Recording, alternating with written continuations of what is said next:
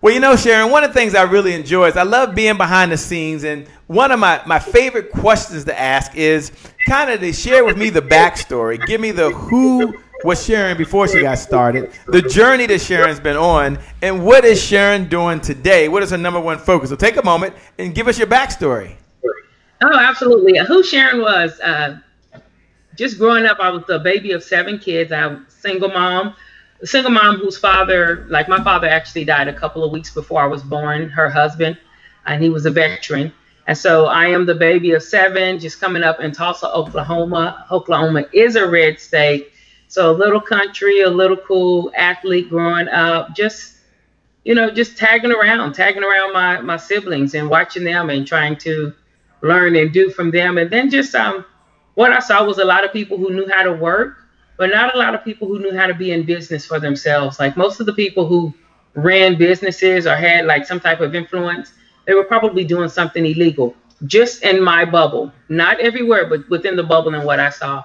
And so I actually just wanted to know is it possible to sustainably do some things, even at that young age? I was like, is it possible to sustainably do some things where you can live your best life and influence others without getting on the other side of, you know, being legal? And so I just came up through that. Um, graduated from Oral Roberts University. Just a regular person. Um, really, that's it. Just a regular person. Love basketball, love people, and came mm-hmm. up out of Oklahoma.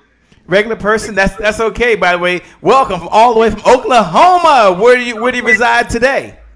Uh, I am in the DFW, Dallas Fort Worth. I'm in Dallas Fort Worth. Um, few years back, maybe in 2012, one of the companies, a great fast growing company, multi million dollar company uh, that started with like a volunteer and a consultant, they asked me to come on.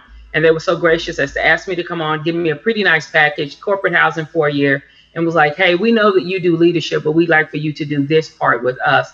And so it was great. It introduced me to my warm market now, which is the medical field, which amazingly, going back to how I came up, my mother worked in the hospital for all of the days that I can remember. And so now being able to work in hospitals on this side is just amazing. So that's how I came to be in DFW. I joined this company, uh, just over contracts, over all temporary personnel, all interim personnel, working with CNOs and CEOs. Uh, wasn't working with them when I was growing up, but working with them now, just CNOs and CEOs, and really, really learning how to hear behind the question and deal with people's pain points Fantastic. I love it. I know we're going to talk about that. We're going to talk about hold your form. We're going to talk about your book. We're going to we're going to talk about living on purpose. But take a moment if you can and share with us what's your big why. I mean, you could be doing a lot of things with your time. Why? This podcast is a part of the C Suite Radio Network.